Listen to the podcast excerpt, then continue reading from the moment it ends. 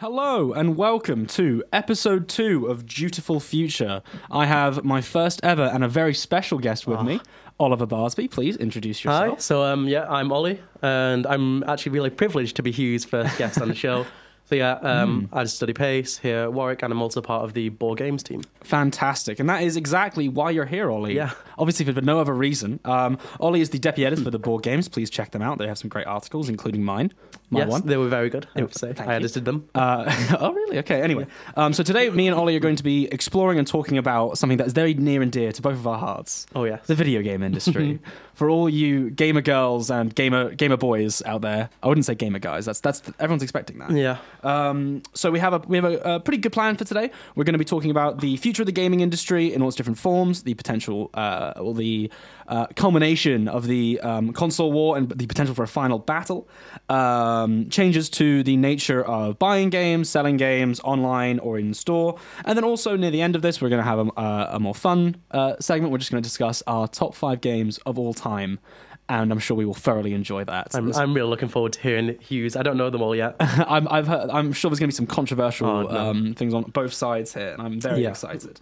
So, why don't we kick this straight off and discuss um, the future of the gaming industry, specifically about the console wars? Uh, how would you like to have a quick breakdown of that for me, Ollie?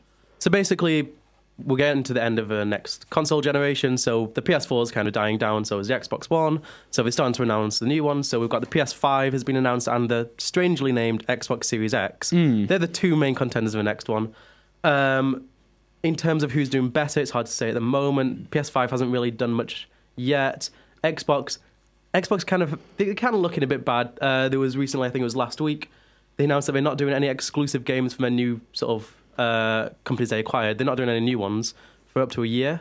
They're like not going to be exclusive, so it's kind of not as much of an incentive to buy one as there is maybe a PS5, which could have some really Yeah. good exclusives on. Mm. There have been strong rumors that um, PlayStation specifically are um, planning a very strong launch in numerous different forms, or at least that a lot of their exclusives, which are meant to be coming out near the end of the PS4's life cycle, will also be very compatible, if not even better performing, on a PlayStation 5. Well, yeah, um, I think it's widely confirmed that both the Xbox and the PlayStation 5 are going to have backwards compatibility, Mm-hmm. at least with the PS4. I think some of them were actually, some rumors on some websites were saying like even further back PS3, Mm. Xbox Yeah, yeah. 360. Don't know whether that's true. Mm. We'll have to wait and see. Yeah, on the backwards compatibility thing, that I was um, in my research for this, I found I was trying to find the key areas of contention uh, for why someone would choose to buy each one, Mm-hmm. um, because I think uh, unlike certain other like tech products or things, there's more brand loyalty. Uh, Oh, yeah. I know a lot of people who they switch from oh, I, I had a PlayStation Two when I was ten, but then I got an Xbox, then I had a PlayStation again, and it, that sort of thing. It can come down to very small factors. People take it really seriously, Mm. the choice between the PlayStation and Xbox. I mean, don't even, you've not even brought in PC gamers, Exactly. Nintendo Switch. Yeah. There's It- it- so many different sort of It, and so one of these things would certainly be backwards compatibility. Yeah. That's something I think Xbox has done quite well.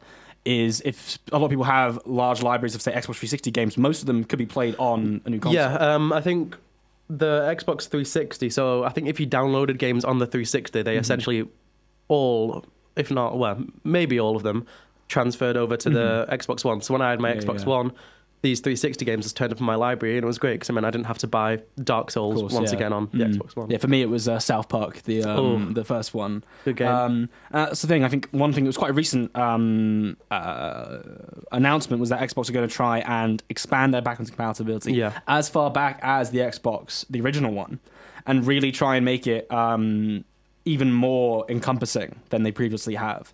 Because there is nothing more disappointing, especially for me, at least because I was I was a little Xbox One boy. yeah. I'm scrolling through my thing, being like, "Oh, I have this on Xbox 360. Oh, please, please, please!" And Well, then, yeah. Um, one thing is, so you buy a new console. Mm-hmm. If you've just got the games for that console, it might be about one or two at launch.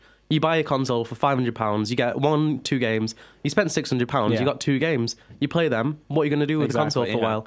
Backwards Mm. compatibility. Just, yeah, I think it's definitely the way forwards. In the I, it's definitely a smart idea, but especially since, as you said earlier, with the Xbox um, and their potential limitations for exclusives in the early Hmm. years, it would make a big difference to have a massive library of games you can play Yeah. in previous years, and even having them for very cheap on an on- online store, for example, as I think they've done, they've aimed to do in certain areas, can be quite effective. Yeah, um, I think as well for the Xbox, they have the Game Pass, which is kind of a good Mm, thing, which they uh, sort of pushing. So that Mm. hopefully that'll probably transfer over to the Xbox Series X, and Yeah. it'll ha- it's an easy way just to have more Mm. games on it. I know that lots of people on the Xbox kind of brag about Mm. the Game Pass compared to the PlayStation. I can't remember, is it PS Now it's called or something? I think so. Yeah. It's not as good, nowhere Mm. near as good as the Xbox One. Yeah, see, I, I, I had to scroll through the Games Pass because you know they, they shoved it down my throat every single day Oh, every yeah? time I turned it on, and there wasn't really anything. I, I, I saw it and I thought there are some good games here, but there's nothing that's really like screaming for me like oh I have to get this Yeah. for a monthly subscription. Yeah. and I think it's an interesting It's- concept, and perhaps that could play some role in the future. Yeah, definitely. I think for me, I'm still I love my physical games. Mm. I usually, if I can, try and buy them physically because Mm. they look good on my shelf. Number one, Mm. and resale value if you sell your console or you're fed up with a game or you don't even like the game, just take it, Yeah, Back. yeah, yeah. go refund it, uh, or you Mm. can just take it to like game, Mm. anything like that. And I just think that's such a good thing to do. Yeah, that that um, forwards into a very important issue, which is um, Hmm. the recent headline saying that Game is Yeah. going to be closing around 40 stores in the uh, in the UK. Uh, primarily citing the issues of selling physical games and the um, competitiveness of online markets. Um, what do you? How do you think this would really change the gaming industry as a whole? See, it's a tough one that because game. I love game. When you were a kid, you always go into game. You Yes. look around the shop. You get a game which you probably didn't want, to be honest. but uh, so when I go in game now, most of the stuff they have in there isn't games. They have a lot of them, but that's not what most of the stuff people buy. They have like merchandise related to it, pop vinyls, all that Mm. sort of stuff. Um, and it's just not selling well. You don't go into game now Yeah. to buy a game, which is the key thing. 'cause Yeah. It's in its, it's in its name. Yeah, I actually went in the other day, and I, I um, remember actually thinking exactly that. Yeah. That half of the store, if not more than half of the store, was just um, things you know, cases for your Nintendo Yeah. Switch or like you know memorabilia things. And I was I was confused because the Nintendo Switch section, for example, was was absolutely tiny. Yeah, they are. And it's if you, you know if you're looking for a game that isn't a Mario game, you're never going to find it. Yeah. Um, which is a real shame because, it- as you exactly said, that that perhaps it isn't the changing of the market. It is just that lack of convenience or that lack of an attempt to be a Well, video game store. You think if people want to buy a video game, they could now it's so easy just to go online, go on Mm. Amazon, buy it there, and it'll just get delivered to your house, or just go on your console and download it. Very true. Sure, it takes a few hours, but it's just much more convenient. Mm. Going, walking down the street, or for me when I was a kid, it was thirty minutes to the nearest game store. Driving all the way there, picking up the game, coming back, it was just hassle. Mm. And I think game, it's it's a tough one for them because it's like no, blockbuster DVD stores. They don't really have such a good thing now. HMV as well. It's quite hard to sell physical things in an increasingly digitized market. I think. Do you not think that, um, or would you view this digitization, as you put it, um, would represent a you know a loss of an event? You know, as you described, the thirty Yeah. minute drive. You got it in your hand. You're on the car on the back. It is Ooh. exciting. It is Yeah. exciting to go. Um, But you think that could possibly be lost, or sort of uh, even a more, um, for example, you know, the the ancient history of the midnight launch? yeah, that's, that sort of you know that's um, yeah. community communitarian aspect to gaming.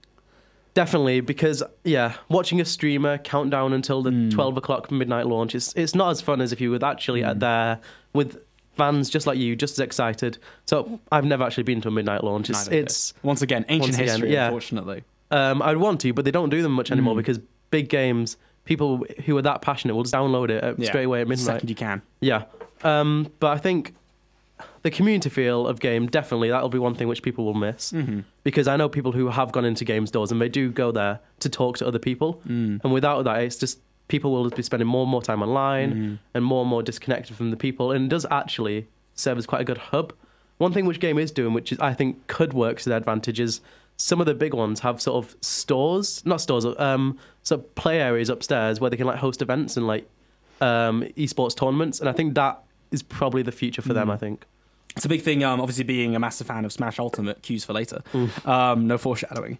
Um, that's a big thing with things like uh, more like games workshops or those sort of places Yeah. where a lot of locals are held there, and that sort of, uh, for example, you know, one of the only high street stores. A very interesting fact actually is like one of the only high street stores that are actually increasing in numbers or increasing profits are game workshop stores. Oh yeah, because they built up that community as a concept. You know, that is the place where not only you go to play, for example, Warhammer, but it is a place for the this sort of community around games and the sort to really build. And maybe Yeah. that is a way that they can choose to survive. Well, if you look at what happens in the Asian market, so China, Japan, Korea, most of them, the pri- the primary way they play games is in sort of gaming cafes. They have big oh, gaming cafes with tons of consoles and computers, and they all go there. You pay a bit, and you can spend hours playing the game there. And that, I think, yeah, you have a community hmm. feel there. You can just talk to people about games, hang out, just socialize with other people away from the screen, which I think quite a lot of people who play games sometimes don't do as much as they should. Yeah. And I think we in this country are definitely in danger of missing out on that. Mm, I think a lot of the time when people sort of use the stereotype of you know the the, Yeah. as the basement dweller, Hmm. um, it's forgotten the sort of the social aspect of games, and that is Yeah. what gaming always was, and it's what it always sh- should be, at least in my opinion. Um, every multiplayer game I play, I much I enjoy far better playing with a friend in my room Oh, than I would yeah. ever online. Yeah, playing with friends is one of the best things about video games, and it's criminally underlooked by people Mhm. who don't understand video games, the social aspects of it. So, when you were younger, you would hop on Xbox. Hop on for me it was Overwatch. Oh, I love it. Three, yeah, three or four hours a night with your friends. It was just a good way Mm. to sort of hang out, especially when you, if you were Yeah. like me, you lived in an area where your friends were so scattered around different villages. It was kind of a good place to sort of all get together and all still keep in contact without having to meet in one certain place. Hmm. So we've gone over the the um, the social aspect of how this could affect Mm-hmm. um, the game industry, but how would you think specifically in terms of the um, decreasing of um, physical stores and increasing of online stores? How else do you think that could affect um, gaming the gaming consumers as a specific market? Um, the consumers, I think they'll probably have to. Well, they'll just be buying more games off Amazon. Mhm. They'll be buying more digitally, and I think it will be a shame if physical copies Yeah. are done away with. Because, like I said, I still enjoy Mhm. collecting them. Um, honestly, I can't say too many people still buy their games primarily at game.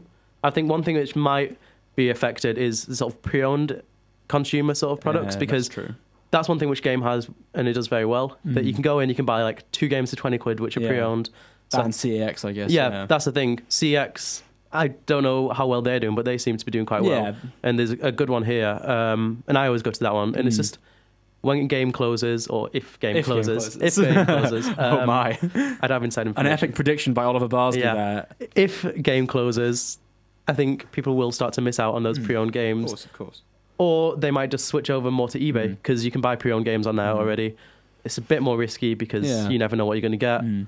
Um, but I think consumers will feel maybe a bit of a sentimental Mm. about game Yeah. if it closes. Perhaps it could be a similar sort of revival uh, a few years down the line, similar to like vinyl, where Maybe. people people like that sort of classic aesthetic. Yeah, holding yeah. The disc in their I mean, there's still nostalgia in the gaming Yeah, world anyway. I mean, you look at people now with like the Nintendo 64, Mm. even the GameCube and the Game Boy. It's sort of getting back I- to I nostalgic retro. Boy. I still have it. People like collecting those Mm. sort of big, Yeah, bulky, yeah. physical cartridges. Mm. This sort of debate around um, digital versus you know physical copies Mm. um, came to I would say its best or its greatest peak around the time of when Xbox announced they were planning a totally digital Xbox, one that wouldn't take discs. And the main defenders of this were basically two things. One, um, some people who are saying this is a terrible thing; it should never have existed. And the two main arguments were, well, this can lead to um, decreased prices essentially for um, for for gamers. I don't like the word gamers, but you know, No, for us yeah. gamers, um, for the consumers, because you know, gaming is a very expensive hobby, as we all know. I mean, if you're if you're if you're a AAA kind of person, you only want to play AAA games. That's that's sixty pounds pretty much every single time. Um, and perhaps you know, digital. Some generally it can be a bit cheaper, which can really help. Um, as well as, and then the second part was basically um, if people want to only have online, of course they can only have online. Um, and I would say, but I think it's great to point out the, as you mentioned, um, the second-hand section. Mhm. That could be a really big loss if it becomes purely digital, and I think that is quite a um, an unfortunate, you know, snowball effect of increased digitization. Is there could lose that sort of return value. Yeah, definitely. Mm. And especially when you look at digital, they're not actually cheaper than physical games, which is the main thing for me why I don't buy my games digitally. So if you want to buy a AAA game on Amazon, it's, you might be getting it 45, 50 quid. When it's digital, it's always going to be at least over 50 pounds. Really? Sometimes 60. And I think it's probably because people they can they know that people Mm. will pay that extra Yeah, to get it as straight as way and the convenience because as well with discs you have to take it out put it in get your new one out put that one in when it's just digital you can just switch from game like that very quickly um, so yeah i think if they could, it, they won't get me until they put the prices down. That's that's what I'm trying to say. That's very reasonable. That's very reasonable. Yeah. reasonable. Um, very interesting. So now we've gone through the digital aspect of this. How about we take another jump into another key aspect of Mm-hmm. the potential console wars? And one of these would certainly be VR, which has Yes. been a strange thorn in the side. I mean, for the last 10 years or so, uh, I would say at least once a year, there's this is the new one, this is it, it's going to be VR, no one's ever going to hold a controller again. Um, what role do you think VR will play in the next generation of consoles? VR is a strange one. It's been around, like you said, for a while, and it's just this sort of mythical thing, which everyone's like, it's gonna happen. We're all gonna start playing games this way. We're going to live in the Matrix. I don't know whether that will happen in the next generation for sure because it's just too expensive. Is the main thing. The Oculus Rift, that's I think that's what it's called. the Mm, yeah, yeah. PlayStation One, they're like hundreds of pounds, and if you you have to if you have a console which you have to use it to, it's just more and more money, and the lack of the games on them especially means I can't justify spending money on that. If companies commit to properly putting out games, so I know that um, there's a new Half Life one coming out. Yeah, I think that could definitely Mm. see the um, prices of Mm. VR fall Yeah. because people will start buying it, and then it'll become more uh, in the sort of Mm. mainstream. Yeah, Half Life has the new Half Life has been touted as the potential, as has always happened, the Yeah. potential for this revolution, because the in part of the trailer, I believe there was some sort of thing where they basically uh, claim they managed to develop a new form of hardware and essentially made it much more fluid, and much easier, and potentially more accessible. And I think I would always, I've always sort of described um, VR as uh, the video game journalist's hardware. It's it's great to have. It's great for a Yeah. YouTube video, but for an actual consumer, as you said, it's way too much money. And I think the best point is a lot of the games on it are very gimmicky. Yes. Um, so the main one which everybody who has VR plays is Beat Saber. It's have you The- seen the one the- with the, the music one. Yeah, the Yeah, music yeah, yeah. One, believe which is a bit like yeah, it's a bit like Guitar Hero but with sticks. Yeah, yeah. It looks really fun. I definitely want to play it. Um, but yeah, there's not enough games with like a serious, substantial story or serious Mm-hmm. Yeah. gameplay.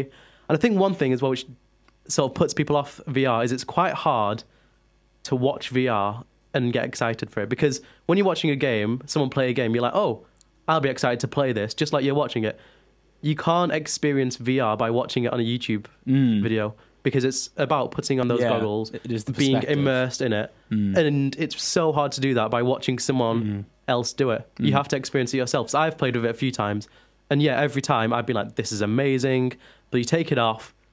A few days later, you look back at someone playing VR, and you're like, "It doesn't look as good as when I did it." And I think that's a key thing which people need to sort of figure out how to get Mm. past. So whether that's through more VR demos, which I think will definitely work. So like, well, in game stores if they're still around, um, they used to have like consoles. Mm. Yeah, I of think course. having VR in there would definitely be a Mm. way. That's quite interesting actually, because I would, I would, I would definitely agree that there is a barrier to VR as Yeah. a concept because it looks a bit silly, it sounds a bit silly, and I've tried it once, Mm. and I was doing, but it wasn't actually more of a game. It was like one of those things meant to spook you, where you're in the sea, Oh, okay. and there's like a shark and stuff, and like fish around you. And I remember thinking this looks great, but then as you said, looking at something else and going, eh. Yeah. it doesn't actually look very impressive. Yeah. Or and I think for someone who hasn't experienced it at all, um, or at least for it to become a viable you know console, it has to get through to people who aren't massive fans of the game, who just play games more casually. Yeah. You know, I would say that if if people more similar to us who are much more diehard fans aren't that interested in doing it. There's no way that some random No. person's going to go. Oh, I'm going to ask my, you know, my my mom for a for a VR headset for Christmas. Yeah. It's There's no happen. there's no need, I think, for the mainstream consumer to actually buy VR. There's nothing which will appeal to them Mm. and they'll be go, okay, I want that yet. I think Half Life will definitely get so Yeah. many more people in because it's essentially the Half Life 3, which is the Yeah. fabled game. It's the Mm. mystical The game, mystical which game. everyone Gabe, has Gabe wanted. Newman has finally shone his light down upon us. And lots of people are disappointed that it's coming to VR because they can't play it. Mm. Just like how everyone's always disappointed when certain games are made exclusive. Of course. But it's just a natural way that, well, I guess that VR can progress by people will buy it to play Half Life. Whether Half Life flops or not, because if it's a bad game, I can see it crushing VR, Mm. which I am concerned about whether it'll be a good or bad game because Steam have kind of gone a bit downhill in terms of their game production Yeah. recently.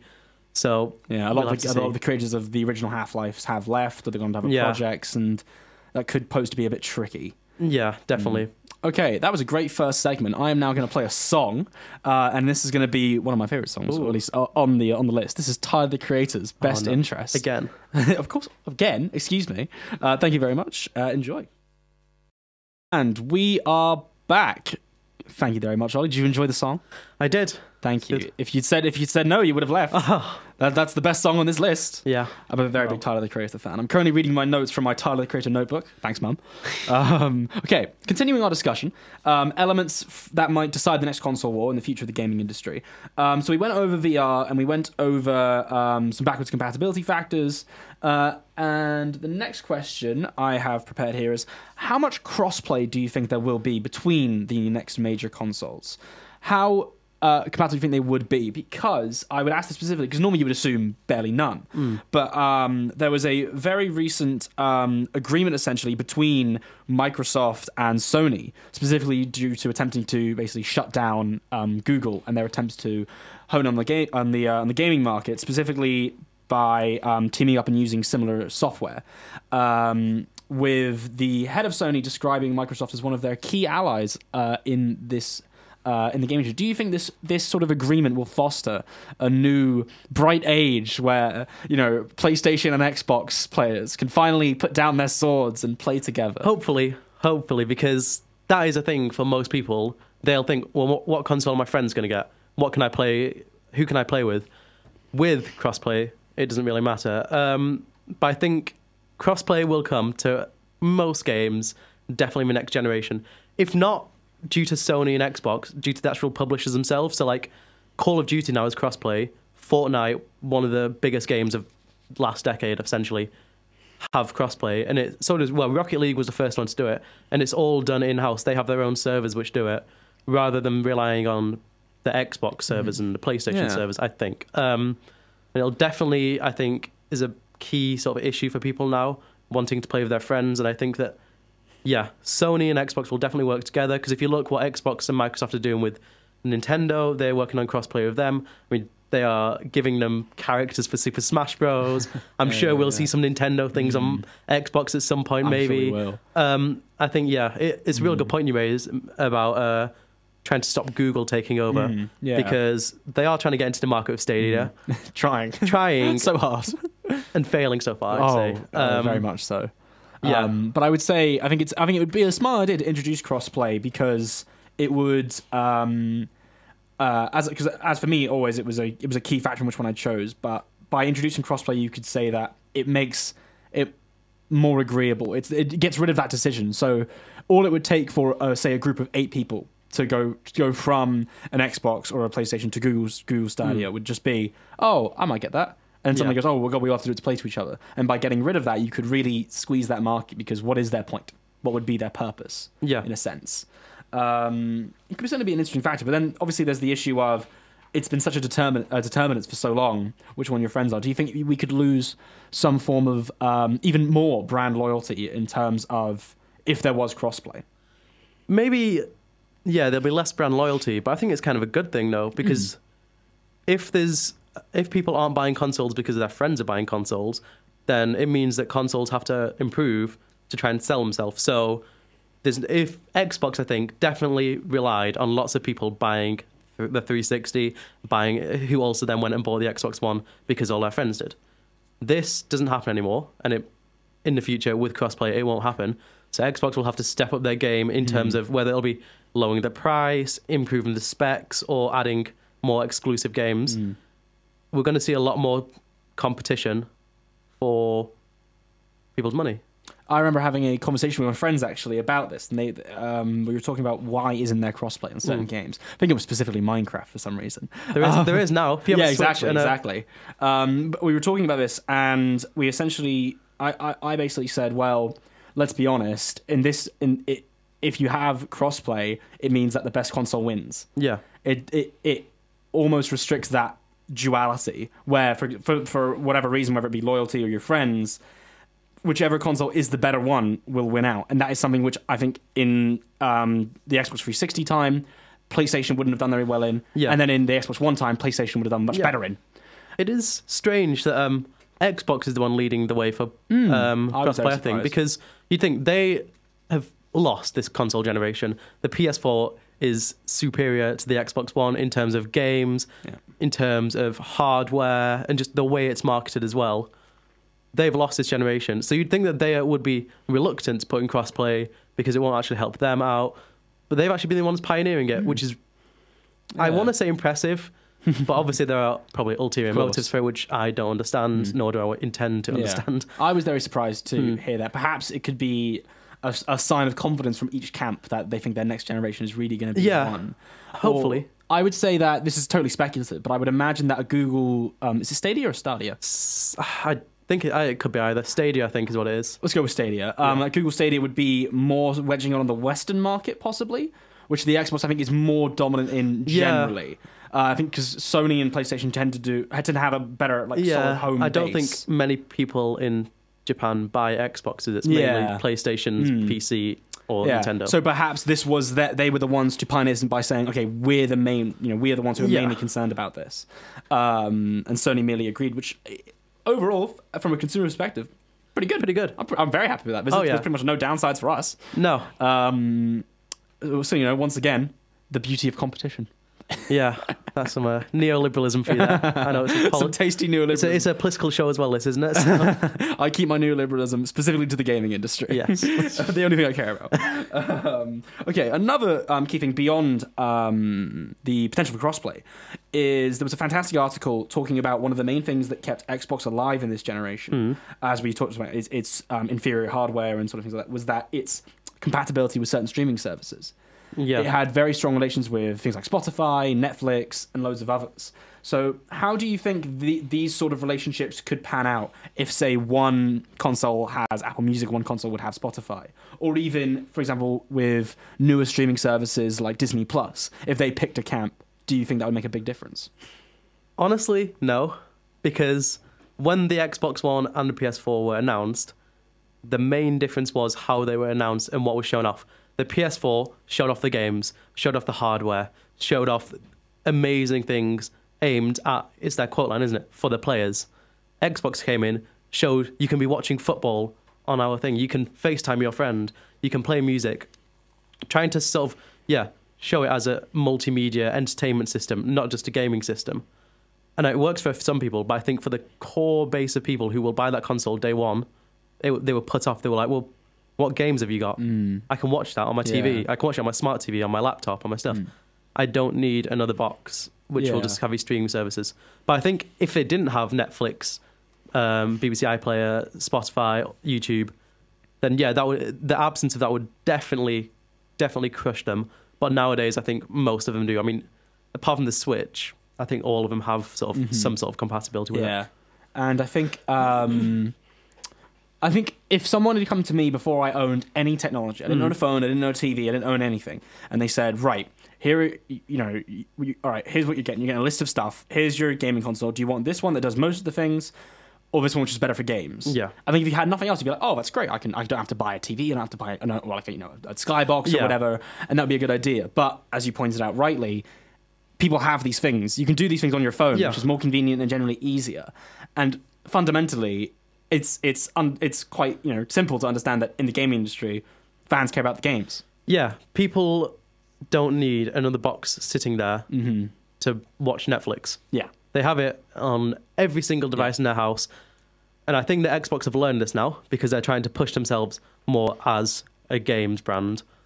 And I think that's probably what they'll do with the Xbox Series X. I think both consoles will definitely lean on the hardware side in this one because I think they're properly trying to push the compatibility with 4K, for example, the increased for, uh, increased frame rates, higher quality graphics. I think they're definitely going to be leaned on more this generation rather than look at us, we have Netflix. You could say that in the last generation launch, um, what Xbox tried to do was appeal to the to the casual consumer. Definitely. I mean, that is.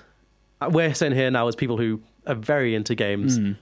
We're not the core consumer. There is a large bunch of people who will have an Xbox and will ma- you mainly use it to watch Netflix, play FIFA, and play Call of Duty. And that is a massive brand, a massive type of people. Sorry, Mm. and it's quite hard for me to sit here and understand that. But then course. I think I used to fall into sort of Oh, that camp here, when I was younger. Fortnite. But yeah, there's a big group of people who will use it just for those things. and perhaps the misstep was specifically trying to cater to these people. Maybe maybe th- those um, those goals or those sort of aims of what you want from your console are quite easy to satisfy, and you don't need to sell it to them. Yeah. Um, Whilst things like frame rates and performance and games, that is a hard sell. That is something you have to actually sell to people. Yeah, casual gamers will get their information from games journalists, from their friends with more knowledge Mm. on the stuff. That's who you have to appeal to, who will then like tell the casual people, well, this is good, this is bad, Yeah. here's why. If you don't appeal to the people who know more of the stuff about it, you're not going to win over anyone, I don't think, which is what the PS4 did well. They marketed themselves as a good console with lots of games, whereas the Xbox didn't do as much, I don't think. Very interesting, yeah. So, do you think that um, this direct hardware competition could could this potentially be, as uh, an article described it, the end of the console war, where since they are both focusing on something very similar, they're both going hardware focused. If it is clear that one is better than the other, do you think this could finally be the the wave, or at least the tipping point? I don't think one of them's going to die out like a Sega Genesis sort of Mm. style. Um, but I think if P- if the PS5 wins this console generation, wins I can use like not properly, um, it will be quite hard for the Xbox to recover because they the Xbox 360 was much better than the PS3 in terms of successfulness. Then it was the PS4 was more successful. I think two in a row. Xbox will have to make some serious changes um, to what they do. I mean, they might even they are trying to do it now where they have more compatibility with PC. So we've got it's on a it's Microsoft Game Store sort of things. But I think to be honest, they'll be fine. It's a it's a billion dollar. Company, Yeah, yeah, so- I, I, but yeah. I don't think anyone's gonna gonna be dying No, out very soon. I don't think Bill but- Gates will be uh, on the streets anytime soon. Oh well, um, you never know. You do know. Um, and final question for this segment: um, How do you think the Nintendo Switch has impacted the landscape? My favorite console. Its its portability and also its pretty like frankly very amazing performance. The fact It that is. it can run, uh, you know, one of the largest games in recent times, The Witcher Three, Oh, great game, in a handheld console. How how is this going to change? The Ni- Nintendo Switch is probably my favorite console of all time.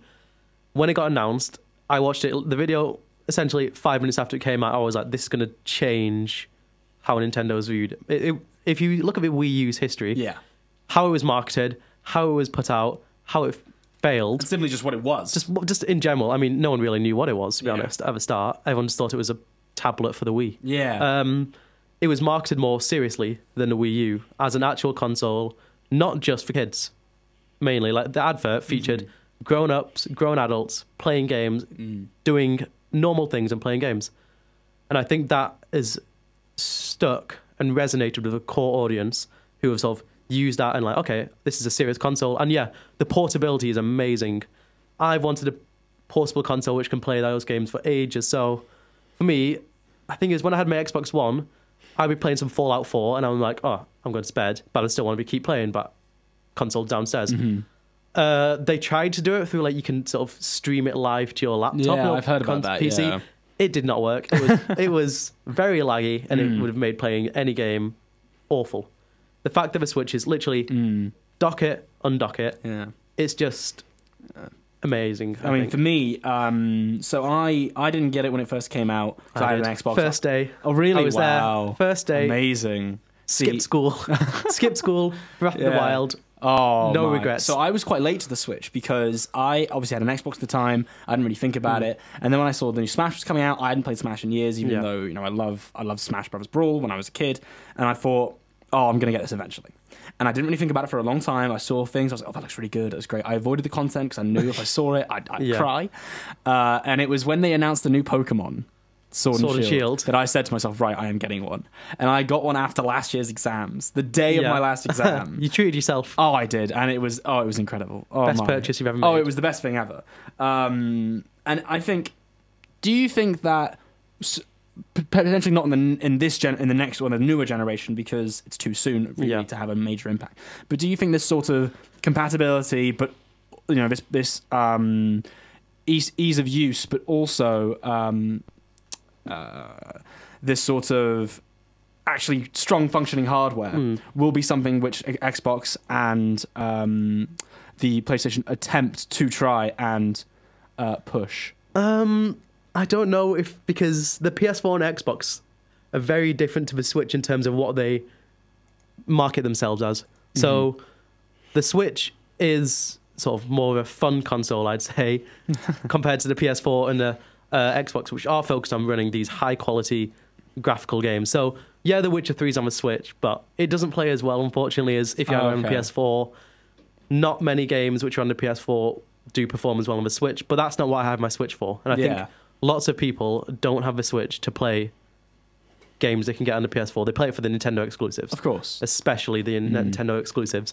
And I don't think that PlayStation and Microsoft are that concerned with the Switch eating into their market as Yeah. much because it is definitely a very different type Mm. of consumer who will play Nintendo games. There is overlap, but I think lots of people will have both Mhm. because of the exclusivity of Nintendo games. Mm. If Nintendo games came out on the um, PlayStation or the Xbox, I don't think this, the, any Nintendo Ah, consoles would do Yeah. as well. Which, Mm. when the Wii U came out, everyone thought it was going to go that way because the Wii U flopped hard, Yeah. and people were like, "Okay, is it time for Nintendo to turn just into a publisher, just into a developer?" And I'm glad they didn't because they stuck with the Switch and Mm. the Joy Cons, Made the portability. They were so creative in what Mhm. they did, and I hope the Switch stays around for a long time. I Mm. think it will. Yeah. They'll probably put out a pro version next year. Mm, makes sense. Uh, I probably won't get it because I've got mine already, unless they unless it's incredible. but I yeah, a think million I'll times better, I guess. It's I think it will be sort of the the new DS sort of. Ah, so okay, they had the. DS, the DSi, yeah, yeah. 3DS, sort of 3DS. that sort of thing. Mm, Because that it's makes sense. yeah. Fantastic. Okay, we're going to go to another break now. I'm going to be playing another song. This song is uh, Bombay Bicycle Club. I can hardly speak. Enjoy. And we are back for our final segment, potentially the most exciting, most spiciest of Ooh, all of Duty I'm Future. excited for some beef. This should be some very beefy, spicy times. We are going to be going over. Uh, I said top five, but we're a bit low on time, so we'll be going over our top three games of all time, with a potential for an honourable mention if we happen to align Yeah. in some form. Uh, and I think the format is going to be: I'll say my third, Ollie will say his third, and we'll kind of have a bit of you know what do we think about them, whether we both like them, or we think one's considerably Yeah. better than the other, or simply saying how is that on your list? I'm very angry. Re. Um, so I'm going to start with mine. Uh, so I think I think I'll say what it is, brief explanation, and why I love it so much Yeah. and then I'll pass it over to you. My third game of all time. Oh, also, this is including franchises as well. It's not specific games. You can just say a franchise. Uh, my third favorite of all time is the Batman Arkham series. An absolute classic for people's favorite games. It's very standard. People love Yeah. it so much. Batman Arkham is so Batman Arkham Asylum. Amazing, creepy, revolu- revolutionized uh, video game combat in its in its um, systems. Batman Arkham City, I would say, is one of the best games of all time. I think it's up there. In its in its open world being lively, its exciting story, and it's just and it's once again amazing f- uh, formed combat. And then also the other games which are fun but not incredible. Mainly the first two. What would you say, Ollie? What's Yeah. Um, I unfortunately have a bad taste about Batman Arkham uh, series because because I got into it. The first one I ever played was Arkham Origins, oh, and it just ruined it for I me. quite liked Arkham It Origins. ruined it for me because it, it, was that bad. It was shocking. what? The way it played, the the, the gameplay, the storyline, it just didn't work for me. And then I went back and I played through bits Yeah. of uh, the other ones Mm. with my friends, and it looks so much better. Yeah. But it's just a bad taste in my mouth from uh, Yeah, from you- the others. You, started eating your dinner, but you had your vegetables first. What It's- are you doing, Ollie? It's like if people watched the new Star Wars first. Yeah. People they'd go they have a bad taste in yeah, their mouth. Like, yeah. well, what gets- is this? Yeah, it gets kind of ruined. Um, and then we go back and watch the other ones. And we're like, well, Mm. These ones aren't very good. I So quite liked Ar- Arkham. Origins. I, I They're- got they're very- okay. Oh, I w- yeah, It was all right. it was, it was okay. It was all right. Not worthy of being in the best. No, no. series. As I said, the first Yeah. two mainly, but I like the whole thing. What have you got for me, Ollie? I'm ready to. I'm ready to re in your I face. mean, I can't say anything because I know that so many people will Go on, do it. destroy me I for dare saying. you. But my I already have a guess. third is Death Stranding, the hidden new Hideo Kojima game. Boy, Lots of people have very strong opinions on this game. I'm one of them who Hmm. says it is amazing. it's not just a walking simulator, which is really, really. It's Mm.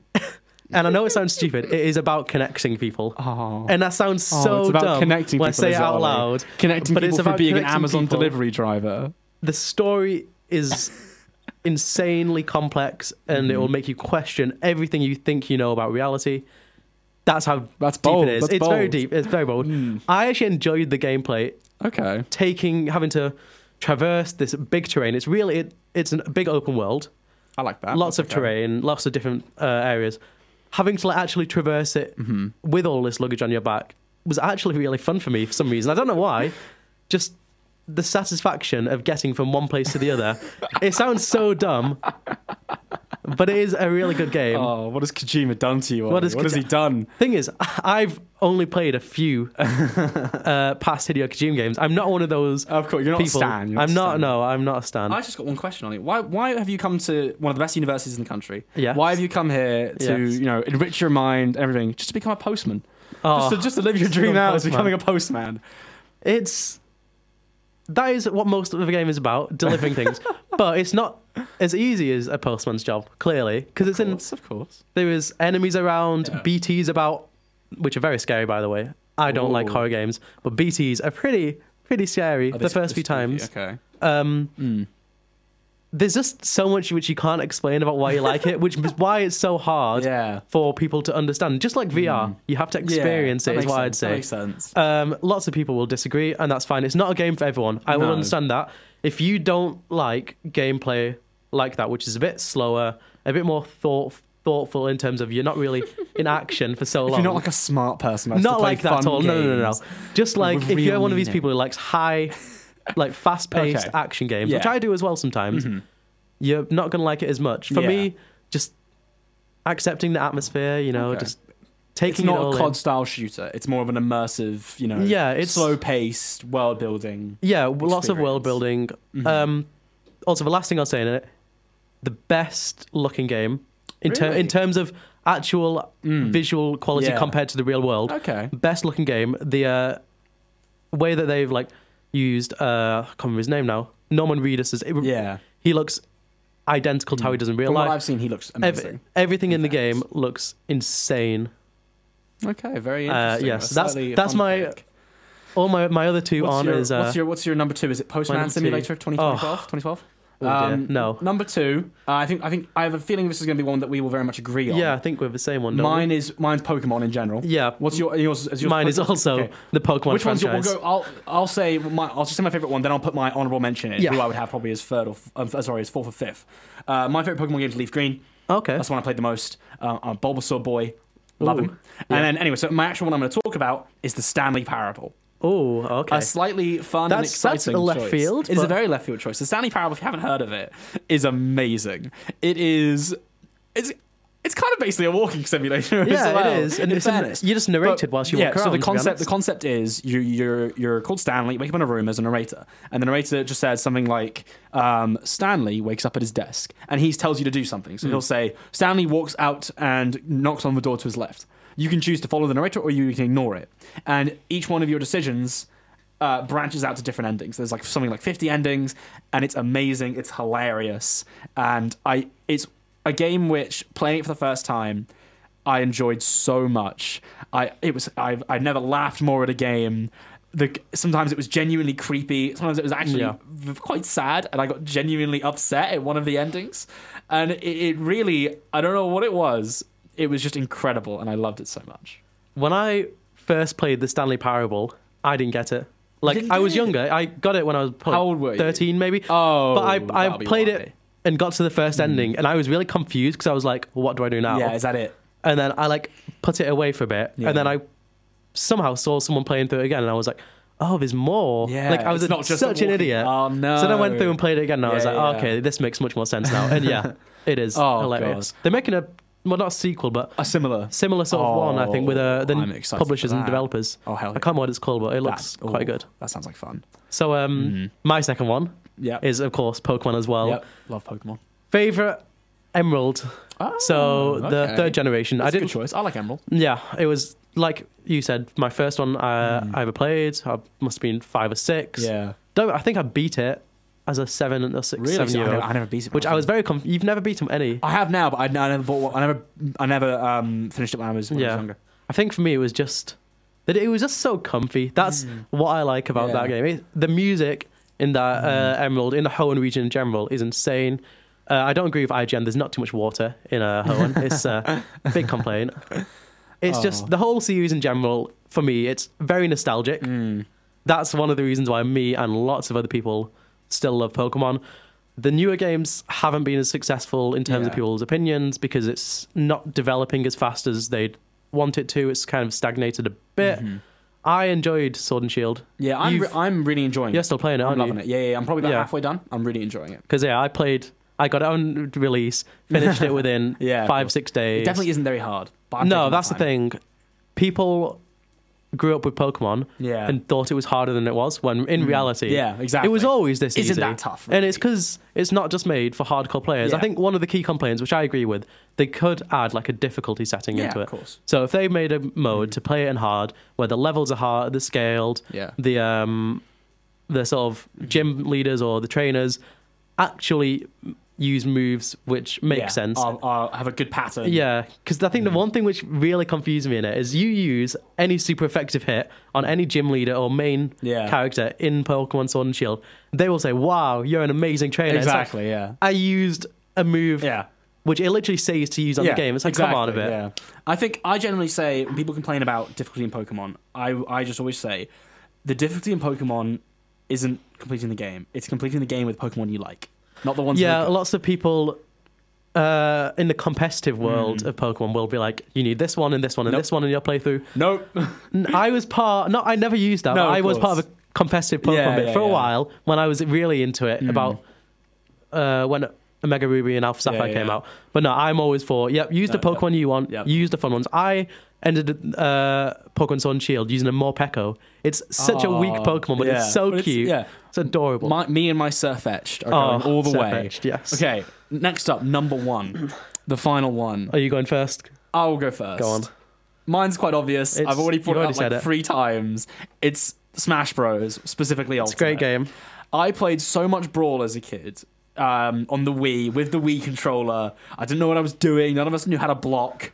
we were just running about. Everyone was playing Kirby. I loved Kirby. Who's my main? Yeah, I was a Kirby, Kirby, and I really liked Ike. Those are my two. Who's your main now in Ultimate? Um, Mine- oh, see, mine's mixing up a bit. It's it's. I've got three characters I like the most. I probably have two. I'd say it's King K. Rool and Pac Man. mine was yeah. Mine was King K. Rool. Yeah, And then Young Link a bit. Young Link is very good. Yeah. Young Link can get some pretty hype. It's- and it's I a- also like Piranha. Plant. Yeah, it's a really good game.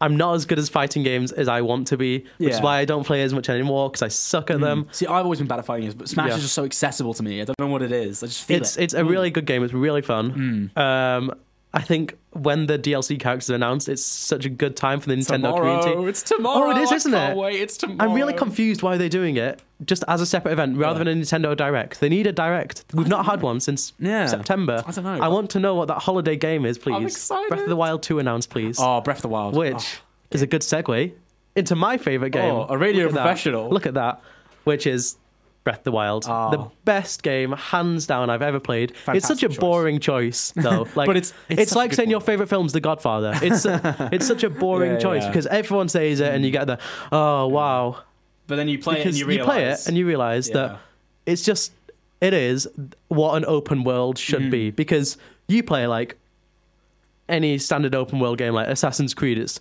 say it's open world but in reality it's go to this checkpoint Yeah. Go to here go to there Yeah, do this no do that it's like well it's not it's an open world but you follow a line that the developers have set for you Yeah, you're on you're on rail With- tracks through an open. world. yeah with Breath of the Wild if you play it in the pro mode which is you have the the HUD off Wow. you have nothing like on the screen essentially apart from you. You just go into the open world, you complete the tutorial area, and you just go out and you have one mission. Well, one mission of two parts: S- destroy Ganon and save Hyrule. That is the mission. There's four areas to go to. It doesn't tell you where they are. It doesn't say to go to this one first or this one first. You're there, and it's like I literally was like, "What do I do?" I just started walking, ended up Mm. At one of them, and you I just get sidetracked so easily by how amazingly detailed it is. There's the climbing mechanics are so good. The Yeah. fighting mechanics. Um, and it's just it's one of these games as well where it's open world in terms of you can literally go straight out of a tutorial area, march up to the Hyrule Castle, and try and defeat Ganon. Yeah. That's why in speedruns people literally will do it in like 15, 20 minutes because Yeah. they will go complete the tutorial area, go straight into the castle, Yeah. defeat Ganon. Unbelievable. It's just insane. Uh, It's it is a truly incredible. If game. anyone here has not played and has a Switch, I would cannot recommend it enough. It is amazing. Even just like the cooking mechanics, I enjoy Cooking so mechanics are great. I haven't played that much of it yet, but my No. god, I love just making all my little, trying to see what I could do. Oh, I love Some it. it's just one of those games where you can play and hours will go by. Mm. I've somehow put over 150 hours into Wow. that game. amazing. Don't know how. Yeah. I, I might play again now. Oh, we're gonna have to. Anyway, uh, this has been a fantastic episode, Ollie. I've really enjoyed it. Thank you so much for being No my problem. first guest. I really enjoyed this. Um, if you want to uh, listen to this, it will be put on YouTube for Dutiful Future. Also, dutiful- dutifulfuture.com for articles and the like. Ollie, do you have anything you want to plug? Um, go read the Boar. Go That's read the I'll say. Boar. Go read, the Boar games. Definitely. Um, read Ollie, Ollie's um, Switch reviews. He, uh, he, Oh, he, yes. he reviews games that will be coming out very soon.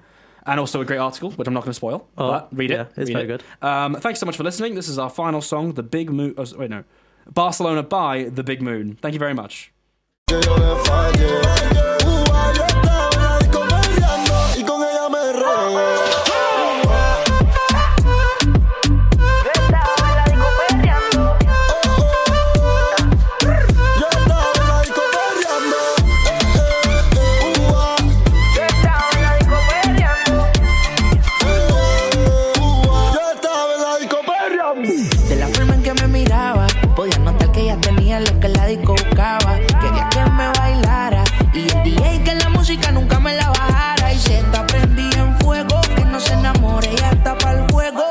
Anda sola, nunca le baja su ego. Me provoca y facilito me le pego. Y es que se está prendida en fuego, que no se enamore, ella está para el juego. Anda sola, nunca le baja su ego. Me provoca y facilito me le pego. Y es que. Yo tengo un problema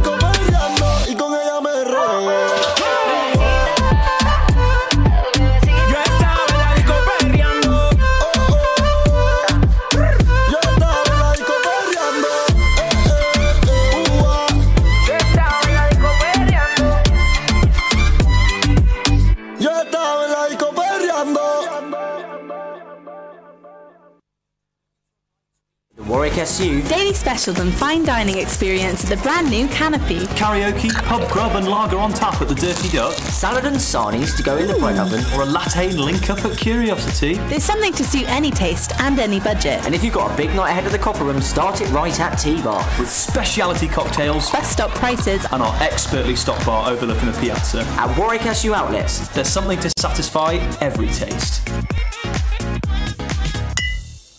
Hello and welcome back to episode 9 of the Dutiful Future Show. What an exciting time we live in. Today I have, surprisingly, a new guest, and this guest is Anna Donoghue. Hi everyone, I'm Anna Donoghue. I am a second year PAIS student and I'm here today talking to you about Oh. dating and politics Yes. and fast fashion. Skipped right over my little my little intro that I Oh, wrote. I'm what a shame! really sorry, It's please. already it's already falling apart. I have ruined No, everything. I wrote. I tried to write a joke on the bus this morning, but I don't think it was very good because we're talking about dating and politics, so sort of the issues of um, political issues around when you're in dating and these sort of things. Mm-hmm. And I think it was something like, um, uh, oh, oh yeah, it was something like, um, so like me, you know, many of us have a love of politics, but what happens with love and politics? I like that. That Thank is you. impeccable. It's smooth, isn't it? Do you know what? I think Ima- I've I've ruined everything already. Imagine now. Imagine if you hadn't interrupted me, I could have just done that. I mean, we can st- we can start again. I, you know what? Um, we're going to go to a song now, and I'm going to start. no, no. Thanks for coming on, Anna. So we're doing dating and politics for the first uh, first large segment. At the end, we're doing uh, fast fashion. Mm-hmm. Um, the main reason that we're covering these two topics is because Anna has written two fantastic articles for the Boar on these things. Um, if you want to read them, please do. Uh, just go onto the Boar's website and search Anna. Donoghue. Donoghue is spelt weirdly. It is uh, D O N O G H U E. Indeed. So read those if you want to follow along what we're talking about. Um, so Anna, what, what do you uh, describe as the as the issue with dating politics? Why is this something that you felt you needed to bring up in an article? So uh, I wrote this article quite a while ago, actually last year, and um, it was something that was pitched, and I was like um, really interested in getting into starting to write articles, and I saw this, and I was like. Yeah, that is a bit of me.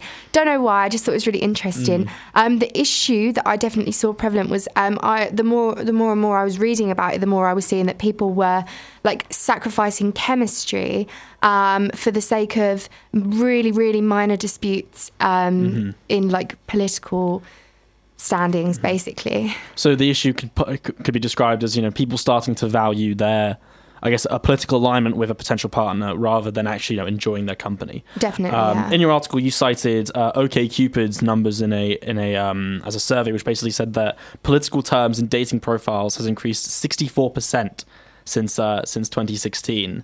Um, this obviously due to the U.S. election. Yeah. Um, I was so and I was thinking about this and um, uh, not to not to um, expose myself to my mum and probably my nan, but um, I, I have used Tinder before, and there is a large amount of very political profiles. Mhm, yeah. Um, I've seen a lot of humorous ones. I'm sure you've seen some as well. Definitely. Not to expose yeah. you in front of um, potentially anyone you know. No, it's honestly fine.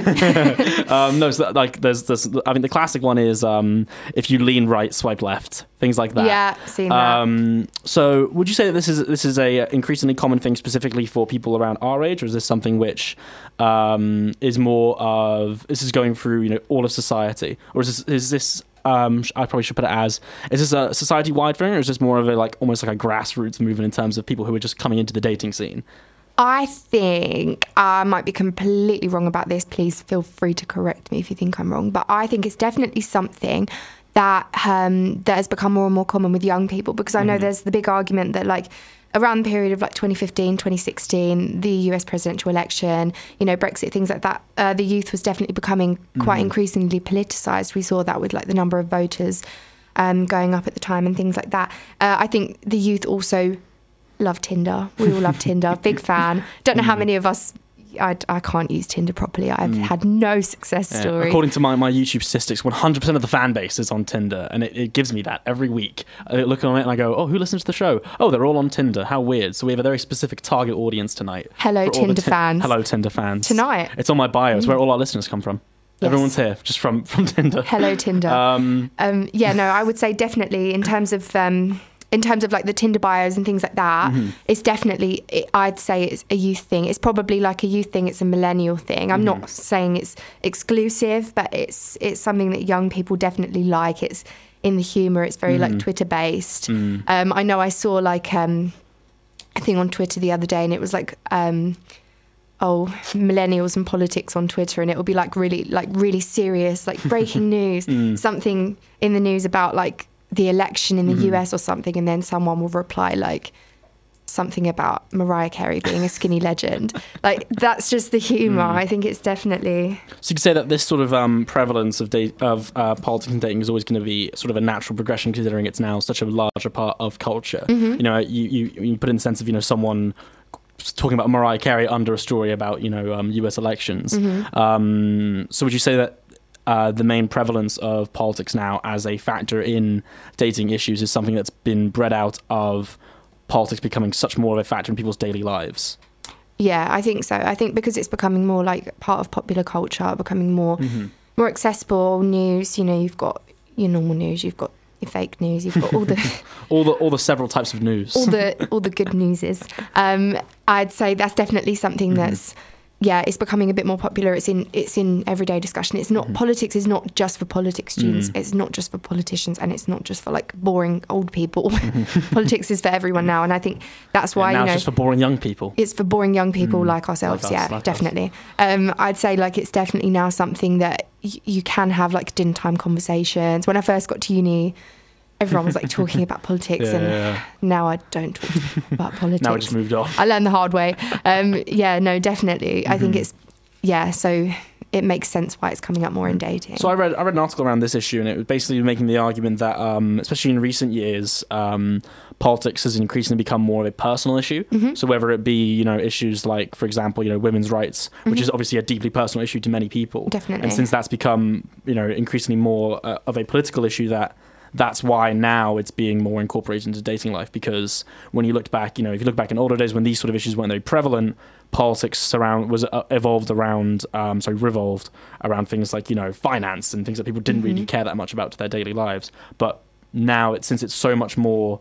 personal, that it's something which uh, people almost identify with themselves as their character.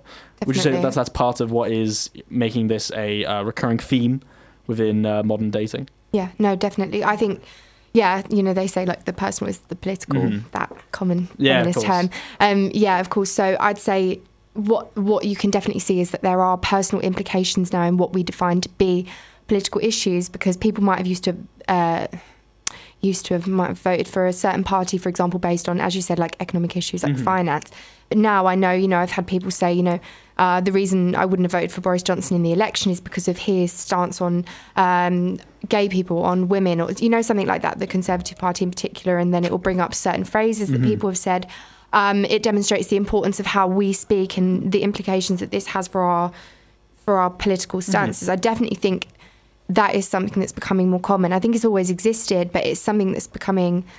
We we're a bit more aware of people's Mhm. views on things like that, and it's it's more important to us as a society. I think. so you know you see like takes on twitter with people saying things like you know oh these kids they care too much about these days you know constantly tweet about these sort of things but could you say that um this sort of increased politicization in people's daily lives particularly in dating is um bred out of simply just a natural progression of having more information you know when you have social media nowadays people have access to knowing everything about what is happening Mhm. and by knowing these things people can form opinions Mhm. which they would obviously end up incorporating into their daily lives Yeah, I think that definitely Mm-hmm. plays a big part in it. Yeah. so we kind of gone over why like people would be, tend to be more political, but what would you say, or at least what would you try and guess would be the main things which have led to this sort of divide where people are less willing in order to, um, I guess, date or go on dates or even discuss these sort of issues with people. And people, um, so would you say the main things why someone would be um, reluctant to date someone of different different political opinions? I think um, it definitely. I've just like lost my train of thought there. um, yeah, no, I think like definitely politics is becoming like it. It's becoming more accessible, and it's it's definitely something that you know if you if you have an identity shaped upon a certain thing and somebody completely disagrees with you. Mm-hmm. Um, and political discussions, as we know, can become really, really heated. I mean, when Mm. I first got to uni, I had like, you know, two of the boys that I live with now, they're like my best friends. Um, we had like an argument in like freshers about politics. And I was like, oh my God, I do not Mm. agree with you on anything. like, um, it Mm. can get like really, really, really heated. But I think what often gets lost in those sort of conversations is like, yeah, you might have a different opinion to me, but why am I, you know, I don't think I should be excluding myself Mm. from somebody with a different opinion. I think it's really valuable to um, discuss things with people. I think, yeah, the issue is where things can become really heated. We let politics really come between our relationships in that sense. Mhm. I can completely understand um, why people don't want to, for example, date somebody or, or befriend somebody of a different political affiliation, especially if there are like two extremes. But at the same time, I think it can be a little bit, it, it can sort of close a lot of doors. hmm So would you see this sort of increased, I guess, polarization in a sense, um, more brought out of a of an individual um, concept or more of a, um, I guess you could say, collective? So a lot of people talk about the increased, I guess, political polarization as a whole. Um, would you say that this is this um, increased increased divisions across uh, the country and across politics has led into led into people's lives, or is this more of people as individuals sort of ignoring the wider scope of um, polarization simply just saying oh i don't i don't agree with this person. I don't want to um, i guess relate with them in any sense I think it's definitely group polarization. Mhm. Like you know, like what you were saying about the Tinder bio. Like if you Yeah. if you lean right, swipe left, whatever. Um, I think that's definitely something um, that's that's a group thing in the sense that in that in that bio specifically, not to overanalyze someone's Tinder bio because oh it's all i do yeah, well, um, but in in that in that sort of sense, you're grouping the entire right wing into one collective and Mhm. excluding every single person from that group. That I mean, that's fair enough. That that is of course somebody's choice. But what I'm saying is, but you know, that is that's Mhm. a group issue. That's not an individual issue. It's not like every single person that you meet, you discuss politics with them, and then you make a decision based upon that conversation or their political leaning in particular to decide whether or not you want to befriend them. It, it appears more to me like, you know, you don't you don't agree with me. You are completely excluded Mhm. before we've even had the conversation.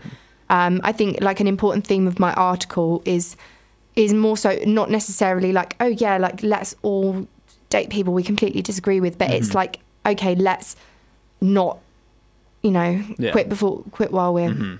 Not ahead. Yeah. that was a really bad phrase. I guess you could just say like if you, you know reading something on paper, say like anyone you ever talked to, you were given a sheet of paper about like what they believe in their sort of Mhm. personalities. You wouldn't instantly cross someone off because you had you know a couple points of disagreement, for example. Yeah, definitely. So it's about it's more about tolerance rather than Yeah, no, definitely, say- yeah. Um, and I guess my question would be: Could you say that this is perhaps a almost like a trickle down effect from, and specifically from the um, the right the right versus the left example of you know lean whatever swipe whatever of sort of discourse in public sec in the public sphere. So.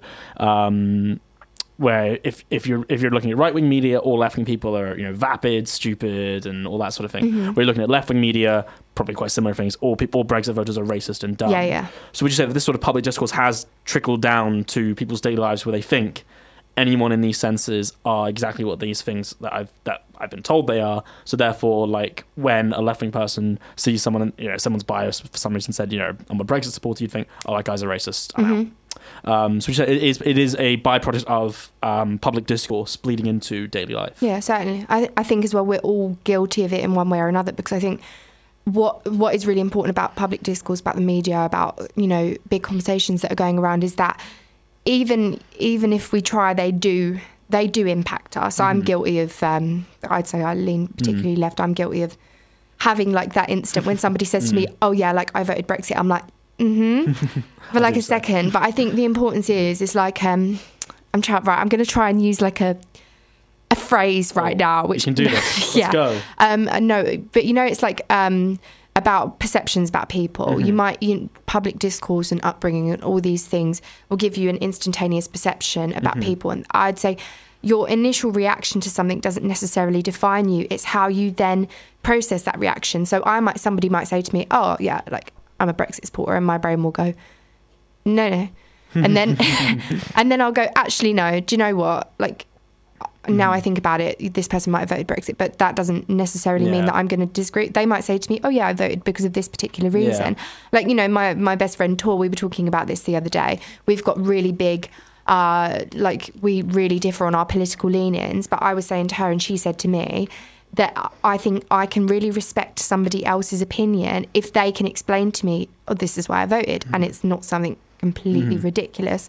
So I think the important point is like public discourse is so in- influential um, in how we think, but then it's how we use that information and how we process it that can help us Mm-hmm. in the long run. So you could perhaps say that um, when um, someone tells you their political beliefs, if you disagree heavily, like you know, I'm, I'm quite the same. I lean more left. Mm-hmm. But a lot of my friends and your friends as well, obviously, are more right leaning. And I think I tend to think when we talk about these sort of things, even if I don't agree with them on what exactly it is, we generally agree on what we're trying to do. Yeah. So, for example, you know, um, a lot of our right-leaning friends they they think that homelessness is a massive issue, and one of the biggest ones they just they just see a different route to doing it. And I think, okay, I think your route's wrong, and I'll we'll talk about it, but I believe that they are along the same lines. Definitely, yeah. So you could say that perhaps um, what people should be looking for when they want to align their beliefs with someone isn't necessarily policy, but more what values does this person hold? Definitely. I think, yeah, I think politics and values, they might appear to be quite similar, but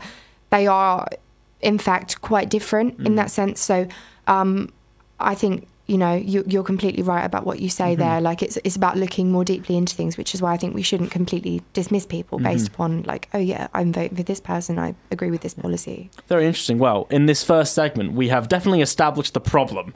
So Indeed. tune into the next one to hear the solution, and also some some funny facts and stats that I've managed to, to collate around what issues people actually care about and vote for. I'm Um, excited. we are now going to go to our first song.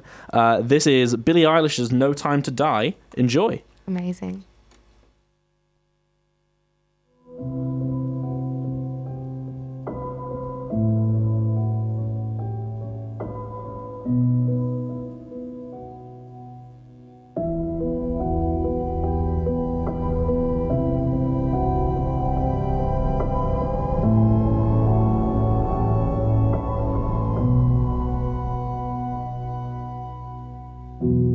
I should known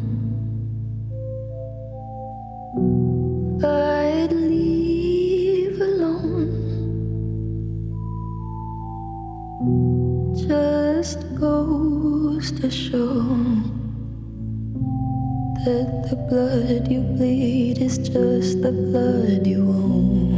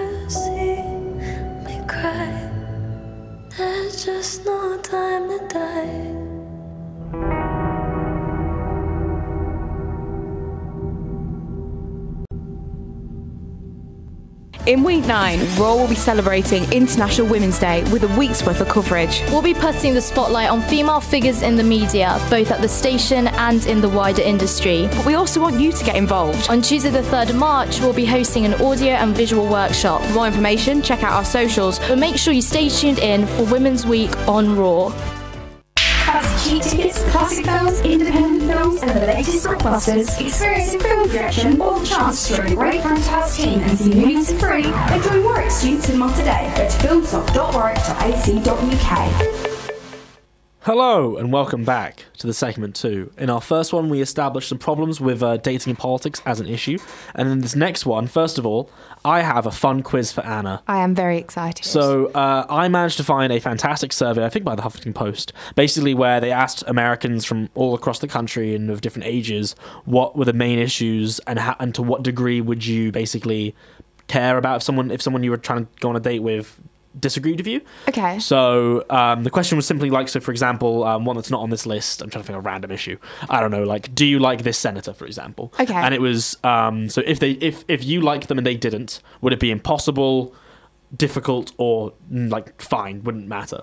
Okay, right. Okay. So I have the li- I have a list of the issues in uh, American politics. So you can try and guess some of them, and if you can't, I'll just throw them out. You can try and pick where they are in the order, and uh, I have their numbers on how uh, impossible they were to try How and try and impossible. work. Okay, So what do you is- reckon was number uh, number one? I'm not going to start from the bottom because the bottom one's really random and you'll never get it, but it's really funny. So this is a complete disclaimer. I am not a big US politics fan, Anything. so I am going to be go for it. very bad at this. My I'm tip gonna, is don't go for Brexit. It's probably not Brexit. It's probably not it's Brexit. probably not Brexit. I'm going to say it's not Brexit, but Ding, no. uh, do I have a do I have a, a, a bell sound? I've never tried the sounds before. It's fine. Ding ding. You're right. It's not Brexit. Yes. What else have we got? I'm going to say the top one, and I'm going to be. It's, it's the most obvious one, probably the 2016 presidential election, or like whether or not you're Republican or Democrat. Um, that actually wasn't on the list, but it probably should have been. It was more specific issues. Oh, okay, right. Um, Can you give me one? I'll give you one. I'll give you one of the ones that's on the list. So abortion is on the list. I'm going to say that's relatively high up. That was very high, yeah. Yeah. But that wasn't. So where do you think that was? And so, so I've got si one, two, three, four,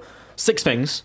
Where do you think abortion was on this list? I think it was second. It was third. It was third. It was, it was actually surprisingly Okay. low. It was it was obviously high, but like that's in terms of impossible. It had a large margin of like difficult. That was definitely going to Yeah. be one of my guesses. Because I think it is a, it's quite a grey area in the United States of like some Mhm. people are fine with it happening, but they they it, the argument's like where the line should be. Yeah, definitely. So that's yeah. where like a big issue can yeah, come down. Yeah, I can So, see how that kind of plays into dating. Yeah. What do you what, what do you think was number one? Oh God. Um. Ooh. Mm, this is really pressure. Something to do with like race.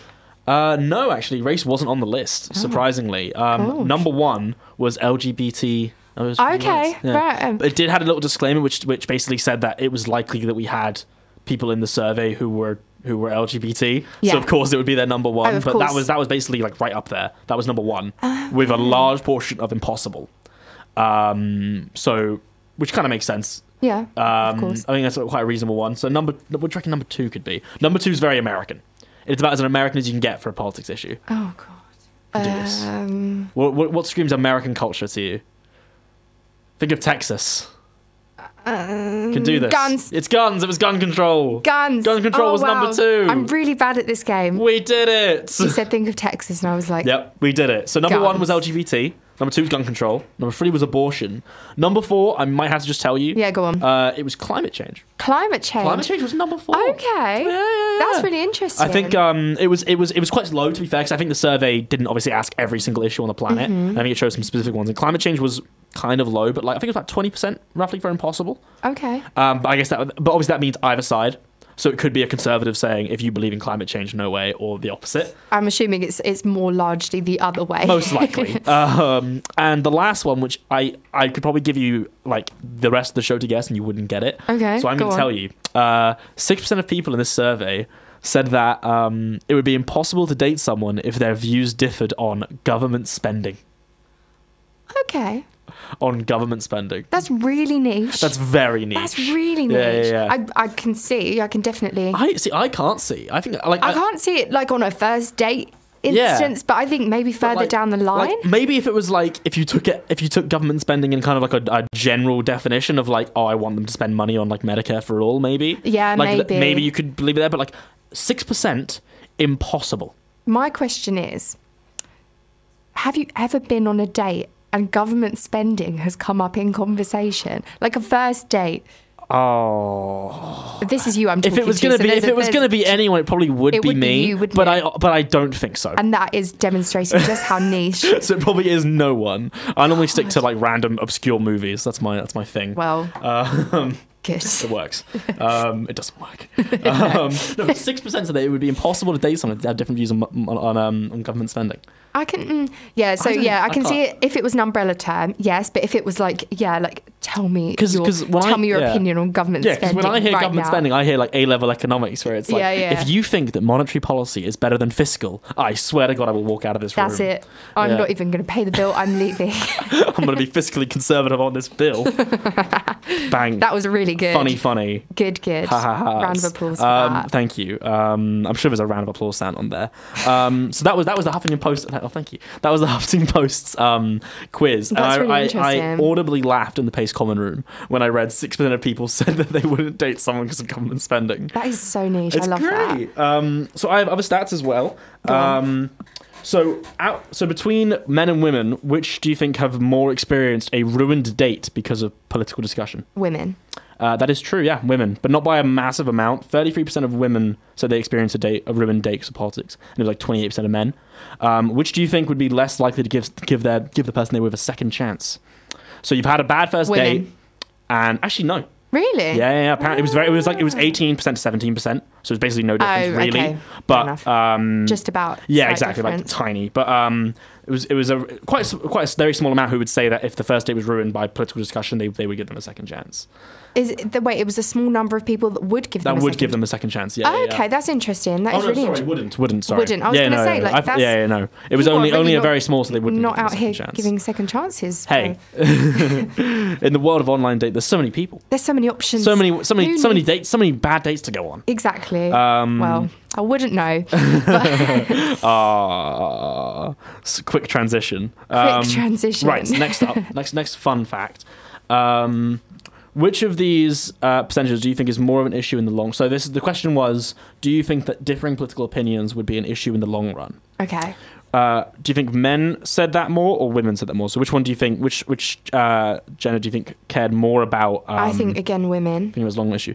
No, Am I wrong? Oh, men. I'm just thinking from my own mindset. That's why I'm saying men women. considerably thought it would be more of an issue in the long run. See, I would have thought it would be. I'm going to be really traditional here, and I would have thought it would be women because if you think about like political issues, you think about. I don't know. I'm I'm only speaking from personal experience, but like if I really fundamentally agreed with someone on politics, I'd be Mhm. like, how are we going to raise the children? I've Oh, just realised. disagreed, yeah, I've yeah, just yeah. realised. Yeah, sorry, disagreed. No, I've just fine. How traditional I sound Yeah. there. I'm not, but it is something. The reason I'm saying this is not because I think it's all Mm. But women. it's- it's a priority you It's, have, something yeah. that crosses my mind, and Yeah, that's why. I would think it's women. Um, yeah, no, but generally, I think um, it, I think I think this was also in America to be fair, but Okay. men tend to care more. But controversially, um, which do you think? Uh, which one of the the two sexes cared more? Would would avoid dating partners with strong views more? So, I think men or women would avoid dating. I think men would avoid. Uh, no. Oh my god, I'm really bad know- at this. This is where the, this is this is the this is the weird contradiction because despite women thinking it's uh, less of a problem in the long Mhm. run, um, they thirty eight percent of women would avoid dating partners with strong opinions, where only a quarter of men would. okay. Yeah. So the same survey, despite um, one group one group saying, "Oh, I think differing opinions will be more of an issue in the long run," they're less likely to avoid people with strong opinions. That's really Yeah. interesting. Why, why do you reckon that is? Why do you think there's such a discrepancy between these two, these two, these two um, opinions? Because I, I, I couldn't fathom one, and I mean, I tend to just think that like, there's actually not that much difference between between the sexes in general. Um, so it felt rather, it felt rather random to me. That is Um, really, and do you know what? I can't offer a know, solution yeah. to that without sounding. Yeah, because I guess I guess if, Like if, I'm making it if, up. if these were two like um, random groups of just people, rather than like um, sexes, I would probably guess like oh maybe the group which said that um, so the group which would say they have um, they are more they think strong opinions are a problem but wouldn't avoid them much would have the strong opinions. Right, So yeah. they think my strong opinions would be a problem, but I wouldn't necessarily avoid someone who also has them. opinion. That is really strange. I, d- It is it is it is an odd it is an odd uh, Mm. statistic there. It's I quite think interesting. it's safe to say that if this were a game show in which I had to win money, I would have left with one Yeah. pound. No, see, maybe. see, um, what I didn't tell you is this is this is a this is a game show, but you don't win money. This is where you you try and save money. You lose money if you get things wrong. Well, so you I am- currently you currently owe me twenty five pounds. Okay, get- well- you're quite a bit down. Do you want to go double is- or nothing for the last stat? I do. Yes. Um, oh, this is this isn't a gendered one. This is just a straight statistic. If you can get it within, let's say, ten percent, okay. you can save some money back. Um, what percentage of people said they would only date someone with similar political opinions? I'll give it to you within five or ten percent. Five or ten percent, do you reckon? Give me ten percent. You get ten percent. You get ten percent gap. Either I'm saying thirty-five percent of people. thirty-five percent of people said they would only date someone with similar opinions. Yeah. Well, are you excited to hear what the answer is? I'm Anna? really excited. You're making me nervous.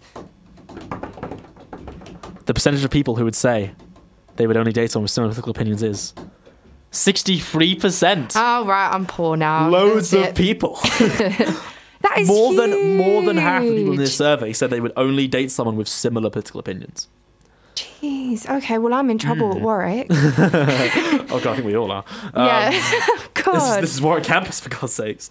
No, so I think I think um, maybe there's a potential issue with like what they defined as similar.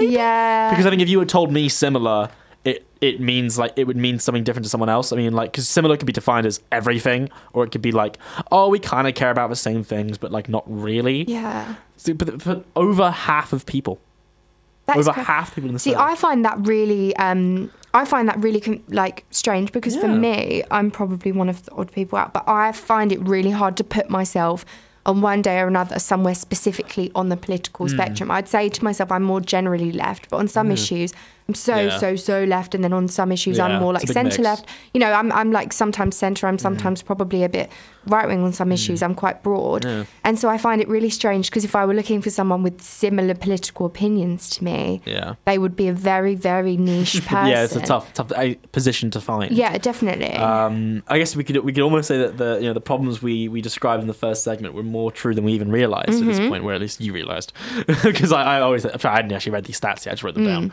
Um, but that um, we actually realized because um, particularly with the issues of like labels and these sort of things where people identify themselves, if sixty three percent of people would only date with similar opinions, that that represents a pretty serious issue.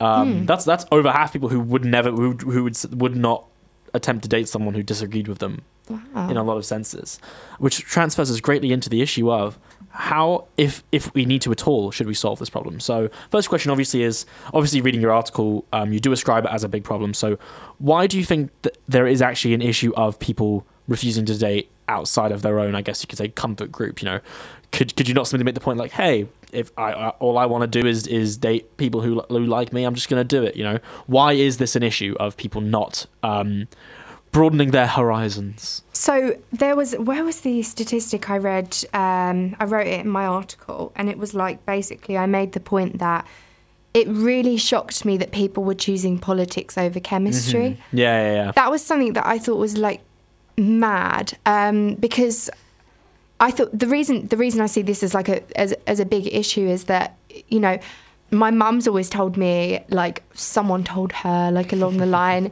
should never put people in a box, basically, like, in the sense that if you're looking for somebody today, if you say before you before you go into things, oh, I want them to, you know, have this, have this, have this, like dogs, like pasta, like I don't know, like just really random things. Mhm. Like I was looking on Bumble the other day, and you know you can like put Yeah, on, yeah, on Bumble it, like the really specific. I mean, even- no, I don't know what that is. You can even Yeah. put yeah, yeah. I use many dating websites, and I've never been on a date.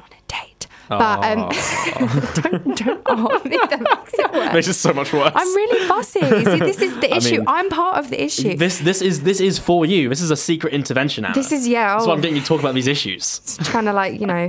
Maybe So you shouldn't I'm- put people in boxes. I'm looking at Bumble now. Sorry, please continue. I'm looking at you can put your height, you Mm. can put how often you exercise. Crazy, Oh. right? Uh, your star sign, which is important to some people. oh, what is your star sign? Uh, I'm a Libra. I think I'm an Aquarius. Wow, that is fantastic. yeah, I'm really glad that what a world. Im- impeccable. uh, you can put how often you drink and how often you smoke, which I, I think is actually really good I because think that one makes sense. Yeah, if you're somebody that doesn't Yeah. drink, yeah, Yeah, whatever. that makes uh, sense. Whether or not you have any pets, what pets you have, Mm.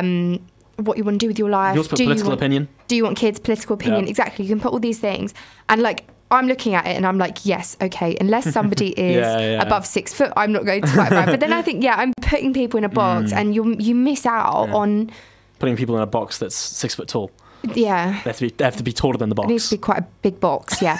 No, um, no, like I just I think it's if you if you look specifically at oh I need them to have this characteristic, I Mhm. need them to have this opinion, you have the potential of missing out on really good chemistry. I know that sounds a Mhm. bit dramatic, Yeah, but yeah. I do think chemistry can come with people that you completely disagree with and don't don't get on with them about politics and don't you know Mm. most of as I say in my article some of the most important people in my life Mm. disagree with me on some of the biggest issues. I disagree with like my best friends on some issues. I disagree with my dad on some issues. Like I love my dad, I love my best friends.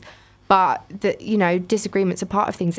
I don't think as a result of disagreement you should exclude somebody Mhm. from your life. So you could just simply make the point that um, by limiting yourself to only agreeing with you, like this, that these sixty-three percent do, Mm. you are just limiting yourself in general to meeting a lot of people who could be very well suited to you. And I think as well, you're limiting yourself from broadening your horizons. Mm. Because I think by coming to uni in particular and meeting people with all different opinions and backgrounds and all the rest, I've learned things and I've experienced things and I've seen things that I wouldn't have seen if I'd have just stuck myself in a box. And I think it's the same for them. Like a lot of people have seen, like I've come from a lower socioeconomic Mhm. background to a lot of people at uni. They've, you know, my friends have come to my house. They've seen how I've grown up, where I've lived, Mm. how I went to school, and things like that. And I think it's really good for both sides of the spectrum to experience that.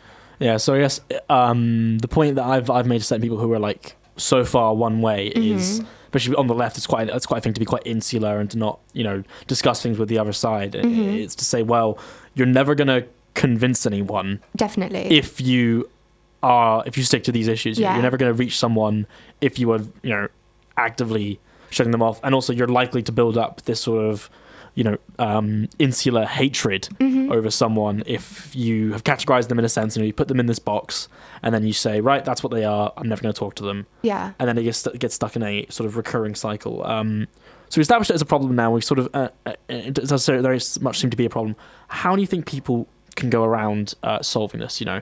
What is if someone would describe themselves they've sit- they've they listened to this and they've gone oh that sounds a lot like me you know oh, i tend to not talk to people if there's certain things how do you think someone can start getting over this sort of this sort of hurdle So we're asking me to give dating advice. Yes. Right. Well, no, um, s- s- sort of. life advice. I am a life guru or an agony aunt, as they say. Oh. Indeed. What have Um, you got for the people? For the people, I would say the, the first of all, don't try and convince people to agree with you because that is Mhm. where things go wrong. I think one thing I've learned about people over time is like you can argue with people, but oh, if someone's got views, they have views. Mhm. Like you're not going to change me. I'm not going to suddenly wake up tomorrow and say, oh, I, I don't think women should have rights. It just doesn't. it doesn't work like that. It's had a really bad morning. Yeah. You know what? Do you know what? I give up on rights. I'm done with this. It's, it's There's just not going to. There's just too many. I think yeah. So I would say definitely. First of all, don't Mhm. try and convince people. Second of all, yeah, like don't don't give up on your views either. So don't Mm. be like, oh, you know, I really fancy this guy, but Yeah. he's he's I've stopped he believing loves what I the believe. EDL, and now I love the EDL. No, wrong, that is a bad choice on your behalf. I mm-hmm. mean, unless, yeah, I'm not saying, yeah, okay, anyway. Um, then I would, yeah, I would say definitely just like try it. If you don't like it, at least you can say you've tried it. You can say, Anna, you're mm-hmm. wrong. Don't ever take Sure. advice from Anna again. But like, yeah, I would say, first of all, also sometimes just avoid talking about politics with people. Some mm-hmm. people you're never going to agree with, you're never going to convince. You can still be friends with them. You don't have to marry them and have children with them and raise your children based on political issues, but you can meet really interesting people, broaden your horizons, and just say, Mhm. yeah, okay, I don't agree with you, but you you're really good at bowling, and I love bowling. I don't know. That was really niche. You really like bowling? No, I was thinking of my friend Isha. She loves bowling. Oh, okay. I don't agree with her. Dis- I don't disagree with her politically either. We don't talk But you both politics. love bowling. But we went bowling and it was really fun. That's the point. We didn't talk about Mm. politics. We just went bowling. That's why bowling. So good. She's really good. So if someone was going to take your your last piece of advice that we said, you know, you don't have to talk about it all the time, Mhm. and apply it specifically to dating, um, could you not see, you know, when we cited the stat earlier, where percentage of people they, they think that it would be a problem in the long run, if um, let's say you went on a date with someone and you were hit off and you're like, oh, he, this guy's pretty cool, oh, but he said something that like, or at least you have some inclination that you disagree pretty strongly on certain political issues, and you thought, you know what, I'm just going to ignore it. It's totally fine. Could you not see that becoming an issue in the future? Definitely. I don't think it's. I don't think it's like oh, ignore it, ignore it, ignore it. But I think Mhm. don't don't not go on the first date. Sure. Do you know what I mean? And then don't like don't say oh you know he said something and I, I really wasn't sure what he was talking about or he or she Mm. or or whatever um said something I'm really not sure about it. You can ask them. Don't argue with them. Be like oh Yeah. like what's your opinion on this or whatever. But I'm I'm saying basically at the first hurdle don't Mm-hmm. don't dismiss it. Like the whole thing with the Tinder bios and with Mm.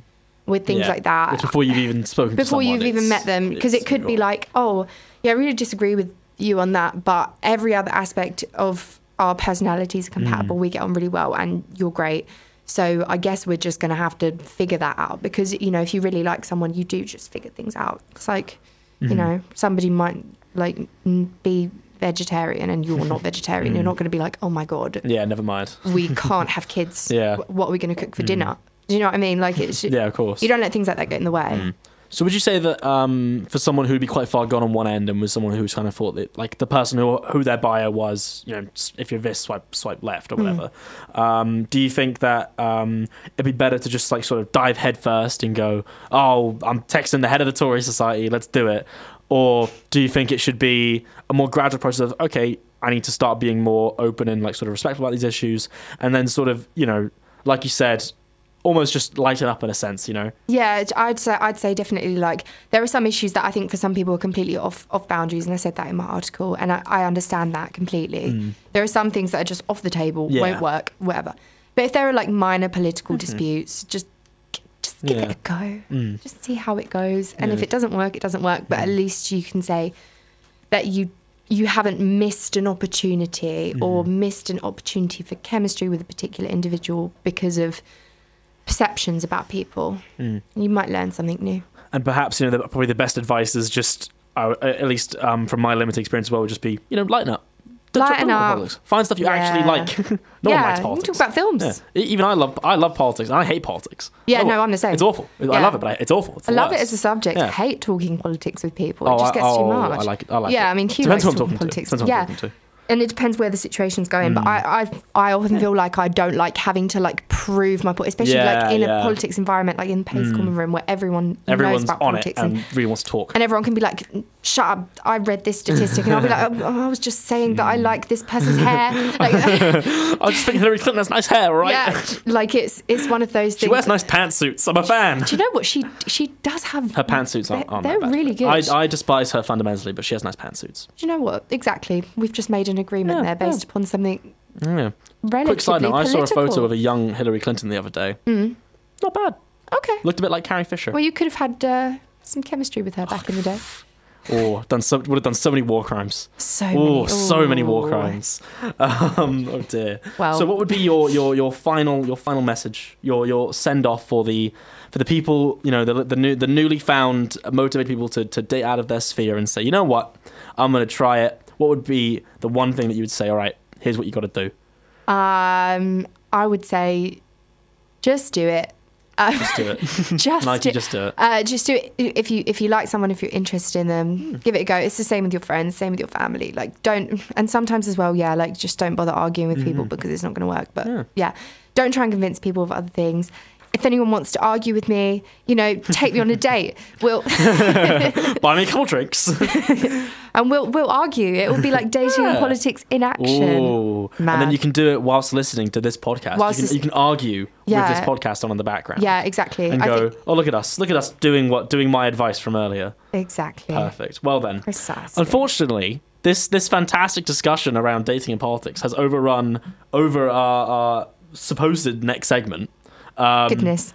we- It's just such a fascinating topic. Um, so we have let's go two minutes. I'm going to ask you one question about fast fashion. Okay, go. Um, fast fashion. Uh, um, I have some stats. 80 billion new pieces of clothing every year. The average UK shopper uh, uses only 70% of their wardrobe, and they have about 70 kilograms of textile waste annually. What can be done? What should we do? Uh, use different resources. I'm talking really fast. It's fine. Keep going. Okay, use different resources for buying and selling. Stop buying things new. Mhm. Um, because I'm not saying like you know I don't have a lot of money. I'm not saying like oh only shop at sustainable fashion brands that are more expensive. But you've got charity shops. You've got buy a sewing machine. I've got one. They're great. Vintage stores. Uh, vintage stores Mhm. like Depop. If you like high end things, Vestiaire Collective, Vestiaire Collective. That's it. Fantastic, great. Like so, it depends what you're into. There's definitely options. Donate your clothes, recycle your clothes. Shops like Zara, you can you can um, return items of clothing. Um, if you're interested in supporting the environment, it's an easy thing to do. I've stopped buying new clothes this year Mhm. unless absolutely necessary. Had to buy tights. Uh, see, I, I have a question now. I was going to say, you said in your article you're uh, you're giving up fast fashion 2020. My first question was, have you? I have. Do you know what? I've actually been really successful. The only things I bought are like you know the necessar- necessities like socks. Yeah, like, yeah, that I'm that probably not going to buy Yeah, secondhand. yeah, Um, yeah, I've actually been really good. I've like redesigned some new clothes. I've, I've bought like Oh, a with the sewing machine? Yeah, That's great. Yeah, it's I'm really Uh, bad at it, but it's it's a fun hobby. You know, it makes me sound like an old lady, but I'm a big fan. So, what would you say are the main, like, the most mainstream places that should be avoided if this is something that you want to start taking, like, as a priority in your life? what are the main, like, high street stores or websites that should be maybe not buy from this place because these are the bad ones in particular? Well, I mean, I think uh, the good thing about a lot of shops is they're becoming a lot more sustainable. Mhm. So I'd say like Boohoo, for example, I can order a top. You know, I said I can order a top for like three pounds and it's at my door the next day. Mm. That is fast fashion in its highest form. Yeah. But they've even s- introduced a sustainable collection. So I think Mhm. not necessarily avoiding places, but first of all, like pushing for the big brands to Mm. say Yeah. you need to make a change. Yeah. But um, yeah, at the same time, I would say like there are often options in places like H and M, uh, Hmm. like online shops where you can buy sustainable options. Mm. It's changing. It is getting better. So you could say that you know the best way to sort of push these these corporations or companies into being more green about how they produce clothes is Mhm. to um, I can't remember what the, what the phrase is now. It's something. It's basically uh, along the lines of like you know talk with your wallet in Yeah. terms of um, Choose the by, green options. by by not buying these. Eventually, they will realize oh we've got to sort of Mm. act out, which is actually changing because when I googled this, I was expecting like loads of stats on you know why it's so terrible and why Mhm. everything's falling apart, but there was actually quite quite a few good ones saying it's actually getting this is one of the one It of the is. sectors where green um, like issues and uh, I guess concepts are actually getting pushed quite strongly. yeah, and it's one of the highest contributors to carbon emissions in the world. So, you know, if you can see that it is getting better, Mhm. that's a good thing, basically. Um, so yeah, just just just keep going. I'm not saying you have Right. to, but mm. Anna, thank you so much for coming on. thank you for having This me has here. been very fun. Uh, everyone go follow Anna on uh, Twitter at Anna Donoghue. Uh, Donoghue is spelled D O N O G H U E. Five. Uh, follow her on Twitter for more. Oh, and five. There is a five. I actually wrote that down. There's a five at There's the a end. five. Don't forget. Don't forget the five. Yeah, I'm Go follow her on blonde, Twitter. uh, and I think my header is a picture of the business school that I took when there was a nice sunset. Perfect. Um, Fantastic. Follow me on Twitter at HughSmiley1. Follow the uh, follow the show on Twitter, Dutiful Future. That's it. Uh, we are now on YouTube, uh, iTunes, and Spotify. So if you ever want to listen to this in any other form, please check that out. Thank you so much for listening, everyone. Uh, we're going to go to our last song and ad. This is uh, Glass Animals with the title "Your Love" (brackets Deja Vu). Uh, Amazing. enjoy. Your breakfast, the feel good way to start your day. This is Breakfast Radio for Warwick students by Warwick students, playing the feel good hits and brightening up your morning. Plus, we have the best gaps, games, and giveaways to freshen up your stagecoach commute. Listen to Raw Breakfast every day from 8 a.m.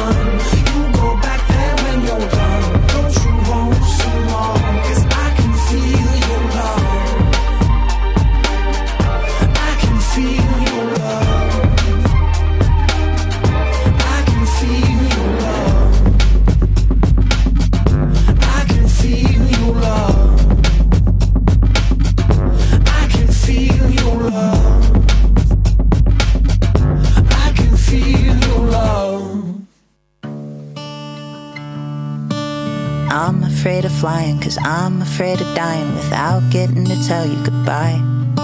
And I could take a Xanax to try and manage the panic, but I'll probably end up wondering why. I'm afraid of waking up to someone breaking in and taking every little thing that I love. Now the monster's from my bed and the monster's in my head are friends. I guess that's just a part of growing up. Don't waste your time telling me it's gonna be fine. Cause even if you were right, I still have one thing on my mind. I'll always be afraid of losing you. I will. I'll always be afraid of losing you. I will. I don't wanna have to figure out how I'm gonna learn to live without. There's nothing in the world that I can do. I'll always be afraid of losing you.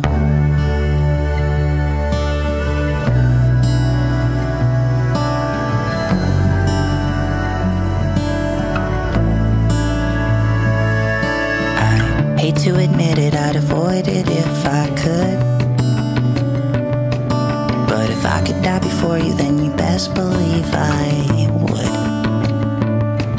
And I know it sounds dramatic and you might not understand it, but I don't think that I could stand the pain. Didn't answer when I called you, and I thought, what if I lost you? And that feeling never really went away. I'll always be afraid of losing you. I will. I'll always be afraid